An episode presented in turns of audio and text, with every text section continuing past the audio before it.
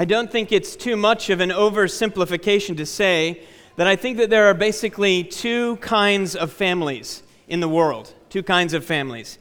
There are keepers and there are exchangers. Keepers and exchangers. Families that keep gifts whenever gifts are given, no matter what. And then there are families that exchange gifts cold heartedly. When gifts are given, the families that keep, they will smile as genuinely as possible and they will gush with lavish praise, even if it's the wrong size, even if it's not what they asked for, even if they don't know what it is. Thank you so much for this thing. I love it. I come from a long line of keepers. Then there are the cold hearted, overly practical exchangers. When gifts are given, these families ruthlessly declare, This is the wrong size. Or, I love the jumper, but I hate the color. Or, the worst, Do you have the receipt? My wife comes from a long line of exchangers, which makes gift giving in our home an adventure. You know, it's funny how something as simple as giving and receiving a gift can be filled with such anxiety, isn't it? It just reminds us that both the heart with which a gift is given and the heart with which it is received, it, it really matters. It really matters. Christmas is a season that is centered around celebrating the greatest gift in all of human history, which many observe with the giving and receiving of gifts. So, what we want to do for just a few moments this Christmas morning is just to take a few moments to consider what the Bible says about history's greatest gift to learn what all of our gift giving and gift receiving celebrates, and then to consider the heart with which it has been given and the heart with which it should be received. The heart with which it was given and the heart with which it should be received. We'll do this by looking at the last few lines of one of the oldest Christmas carols, a song written around six months before the birth of Jesus Christ. You'll find the whole song in the Gospel of Luke, chapter 1, verses 68 through 79. Luke chapter 1, verses 68 through 79. You can tell it's poetry, you can tell it's a song by the different way the text is formatted there on the page.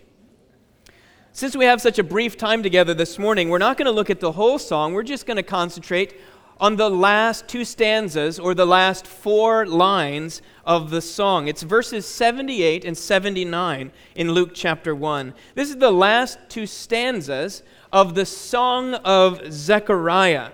The Song of Zechariah. So if you've brought a Bible along or if you have one on your phone or whatever you have, uh, why don't you open it with me and let's look at these last two verses together. It's Luke chapter 1, verses 78 and 79, the song of Zechariah. While you're finding it, let me tell you who Zechariah is and why he is singing this song. Zechariah was a priest in Israel more than 2,000 years ago, and he's singing because his wife Elizabeth has just given birth to a son. His name is John. We know him as John the Baptist.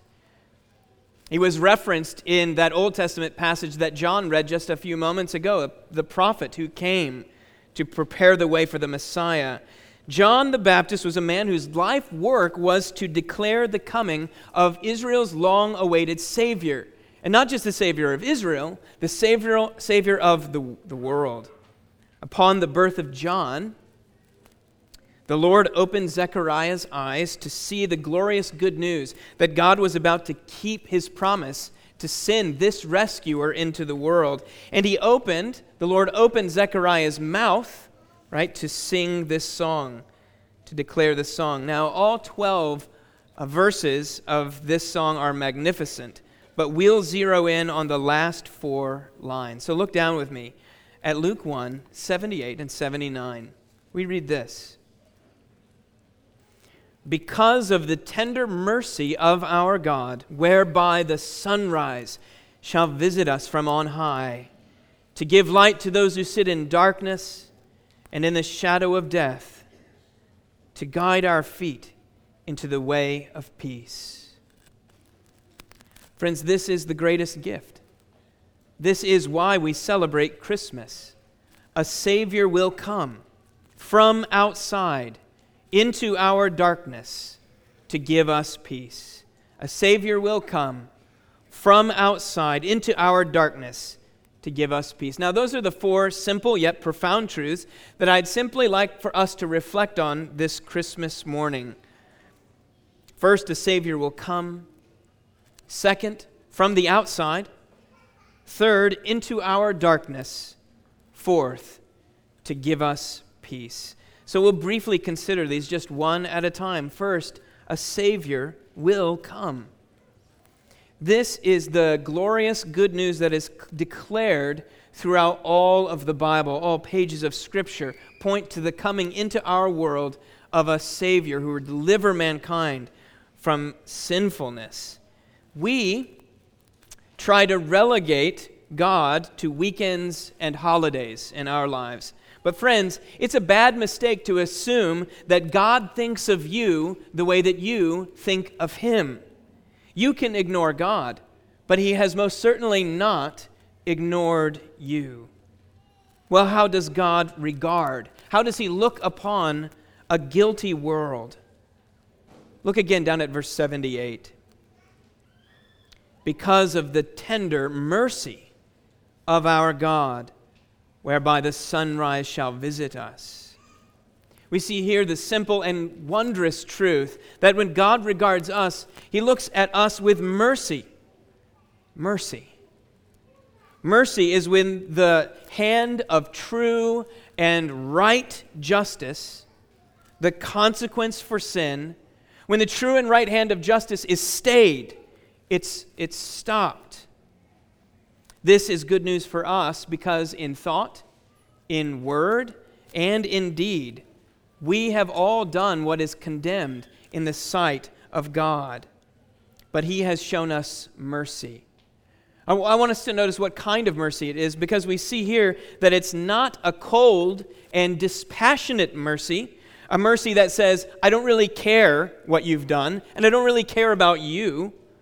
But the text says instead, this is, this is affectionate or this is tender mercy. The original wor- word means the bowels, from the insides, from the most sensitive spot in the heart of God. Tender mercy. So, for a world broken in sin, God comes not with a sledgehammer, but with a gentle sunrise. Zechariah is singing of the coming of the mercy of God breaking into our world with the beauty and grace of a warm sunrise, a new day, new life. Throughout this ancient Christmas carol, we see that the sunrise is a Savior. The sunrise is a Savior. Just look up at the first few lines of this song. Listen to them as I read them for us. The song begins like this Blessed be the Lord God of Israel, for he has visited and redeemed his people and has raised up a horn of salvation for us.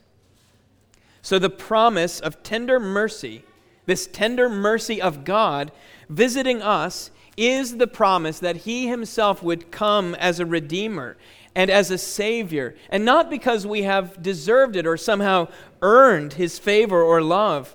The coming of the mercy of God into our world would be like the breaking of the dawn after a long, dark, and cold night. This is just as the prophet Malachi promised it would be as he spoke as the Lord spoke through the prophet Malachi. Again, we read this earlier. He says this But for you who fear my name, the Sun of Righteousness shall rise with healing in its wings. He came for us, but it's also important for us to recognize what we see second that He came from. We'll just look down at the text. Look at the last two words of verse 78. The sunrise shall visit us from on high. A Savior will come from outside, from on high. Zechariah is singing of the fact that salvation does not come from below, where we are. We are below. The salvation that is promised in Scripture comes from on high. It's not from us, it's not the product of our human striving. It's not the product of our social change agendas or technological advancements.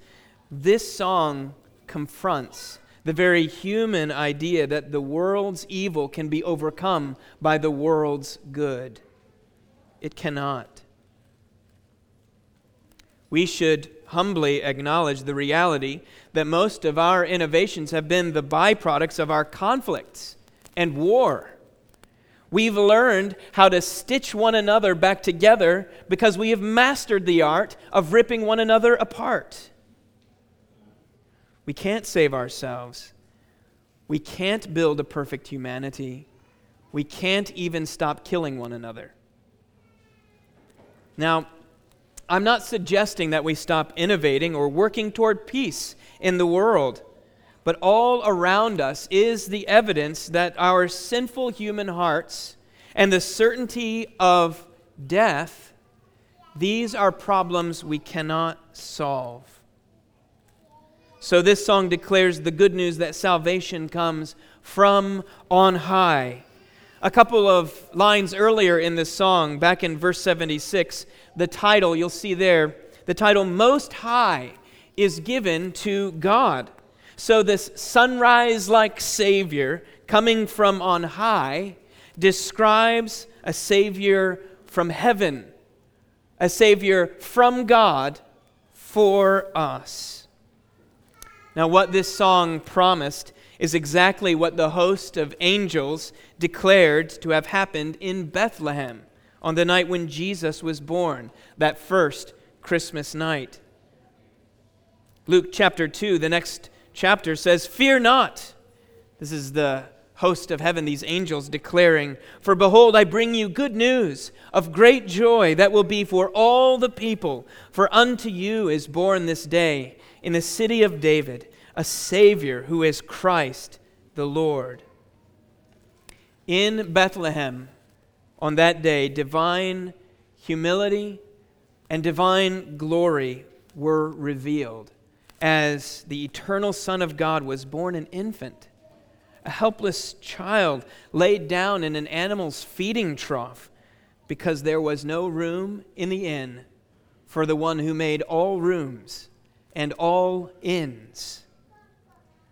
A Savior will come from the outside into our darkness. That's what we see third. In the birth of Jesus Christ, our desperate human need meets glorious divine provision. Look down at verse 79. To give light to those who sit in darkness and in the shadow of death. Now, you need to see that this line in Zechariah's song hints at the inseparable connection between the darkness of human sin and the reality of human death. It's the image of us sitting in the darkness found in the shadow of death. This is the darkness which all of our lives are lived out. Present in this Christmas carol, we see the reminder that we dare not use holidays or food or drink or our jobs or anything else to cause us to dull our sense of awareness that time in our lives is passing and that we have an, an, an unavoidable appointment with the end an unavoidable appointment with death. We dare not use the world around us to cause us to forget the desperate state that all of us are in. Otherwise, we will have no reason to sing. A good friend of ours, Christopher Ash, wrote this about Christmas and the shadow of death. I was really helped by it. Listen to what he says. He says, When someone we dearly love dies, Christmas becomes a poignant and painful time. The empty chair, the empty bed, the empty silence, it all cries, Woe, in the darkness. We feel the presence of death in every sickness, too. Even something trivial like a bruise or a cold is the outer edge of the shadow of death. Each year, as we get older, we feel the tentacles of the encroaching darkness, sadness of mind, the troubled heart, the painful body, all shout to us, You are going to die, and it hurts. Even our joyful days, the days full of light, are never free of some shadow of worry or doubt or fear. But death, friends, death, as horrible and as painful as it is, is only the scab. It is not the disease. Death is an outward sign of an inner soul sickness. The disease, the Bible tells us, is sin, our sinful human hearts. The Apostle Paul writes in the book of Romans, chapter 5, saying, Therefore, just as sin came into the world through one man, and death through sin. And so death spread to all men because all sin. We sit in the shadow of death because of our own human sinfulness. Because of sin, we live from the moment of our conception in a state of separation from God. We were created to rejoice in His glory and to know His fellowship every moment, but these realities are, are foreign to us. This separation from God robs us of the very reason for our existence, making it impossible for us to think as we should think, to desire what we were created to desire, to speak as we were designed to speak. This, this is a season, ironically, Christmas time, that brings this reality home, doesn't it? I mean, you can maybe even think about your own heart as you tried to find parking this morning. Listen to this story that I found on, online, this news story. The news story says this A mother of three children with no prior criminal record was arrested at a well known shopping outlet for biting another customer multiple times after a fight ensued over a discounted toaster. Words were exchanged, and then pushing and shoving, and then screaming and hair pulling, and finally biting for a toaster, all while her three children looked on. She was not living her best life now. None of us has lived the life we were created to live. None of us have. But that's not all, friends. Sin doesn't just separate us from God, it also places us under His judgment because we have rebelled against Him and demanded our own way. Well, we have earned His wrath. The greatest human tragedy is that we are under the judgment of the one for whom we were created to enjoy forever. So, the message of Christmas is a humbling message, isn't it? I mean, perhaps some of you are even feeling offended right now. Jesus' birth is at once the worst and the best news ever. You see, safe people have no need for a Savior any more than healthy people feel a need for a doctor. Before we can be healed, we must be humbled. So it's here at the darkest point that we can look up and rejoice that a Savior has come from outside into our darkness. And that becomes gloriously good news because we understand that we need a Savior to come from outside into our darkness. And what does Christ the Savior come to provide? The text here says Jesus came to give us peace, to give us peace, to open the way to peace with God. So Christ came from heaven into our darkness to guide our feet, the text says, into the way of peace. The only hope for messed up and desperate people like us was that God would show us mercy, that He would come to rescue us, to be our guide, to lead us to life. And that's exactly why Christ came. Jesus came, just as we sang in the Christmas carols earlier, Jesus came to disperse the gloomy clouds of night and death's dark shadows put to flight. The reason why the birth of Jesus Christ is such gloriously wonderful news is that in his birth, God offers you and me the only solution to the fundamental brokenness of our human sinfulness and weakness. He is the greatest gift, He is the gift of all gifts. Jesus came to live the way that we were created to live, and He did. He lived the life that you and I have refused to live, and He di- came to die the death that each and every one of us deserves to die. And He came not only to live as we should have lived and to die the death we deserve to die, He also rose from the tomb, defeating sin and death forever, opening the way to glorious, everlasting life through unity with Him. And He invites everyone, everywhere, to come come and find forgiveness through his cross and through his everlasting life. There is no other way for anyone to know peace with God. The beautiful news of Christmas is that God wasn't willing to leave us in our tragic and desperate lostness. We celebrate a God who is abundant in love and tender mercy, a God who gives grace to those who could never deserve his favor. He rescues those who could not help themselves. He forgives those who rebel against him. He came to make the poor eternally rich. He came to make the foolish wise. The guilty he makes righteous. The dirty he makes clean. The lonely he loves. The worthless he values. The lost he finds. The Apostle Paul, writing in 2 Corinthians, describes the surprising grace of Jesus like this. He says, You know the grace of our Lord Jesus Christ, that though he was rich, yet for your sake he became poor, so that you by his poverty might become rich.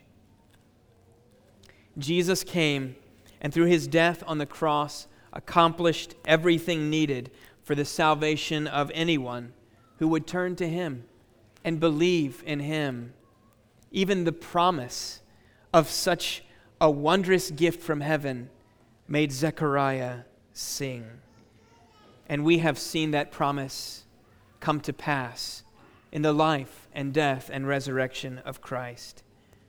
So, Christmas is the wondrous news that Jesus suffered for sin so that we might share in his perfection forever. And now, in victorious life, Jesus offers new hope, new desires. He offers new life in Himself to you.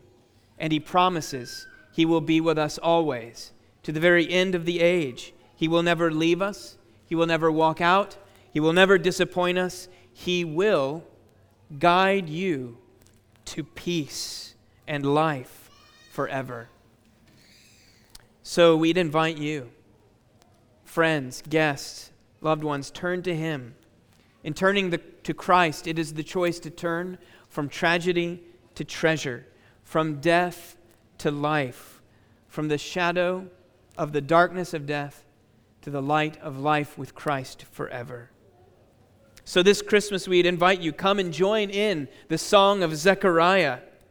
Blessed be the Lord God of Israel, for he has visited and redeemed his people and has raised up a horn of salvation for us in the house of his servant David, as he spoke by the mouth of his holy prophets from of old, that we should be saved from our enemies and from the hand of all who hate us, to show the mercy promised to our fathers, and to remember his holy covenant, the oath that he swore to our father Abraham to grant us that we, being delivered from the hand of our enemies, might serve him without fear, in holiness and righteousness before him all our days.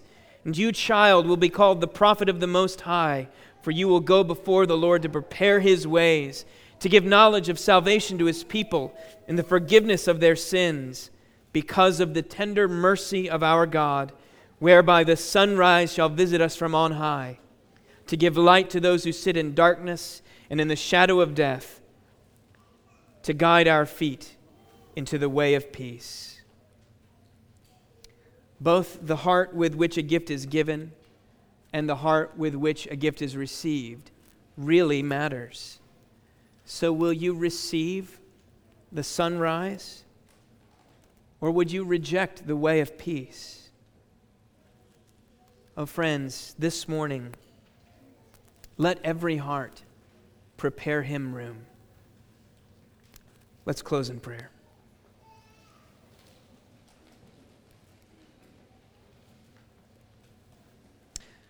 Father in heaven, we may rejoice this morning, not because we have somehow managed to save ourselves, and not because our goodness has managed to earn your favor and peace, but because Christ the Savior came to accomplish salvation for us. So now, Father, we ask that you would keep us from adoring the trivial and temporary things of this world and open our eyes to see what is truly glorious let us behold the Savior. Move our hearts to worship Christ the Lord. Grant your favor to those whose lives have been only restless, that they might come to know the way of peace. We pray in Jesus' name. Amen.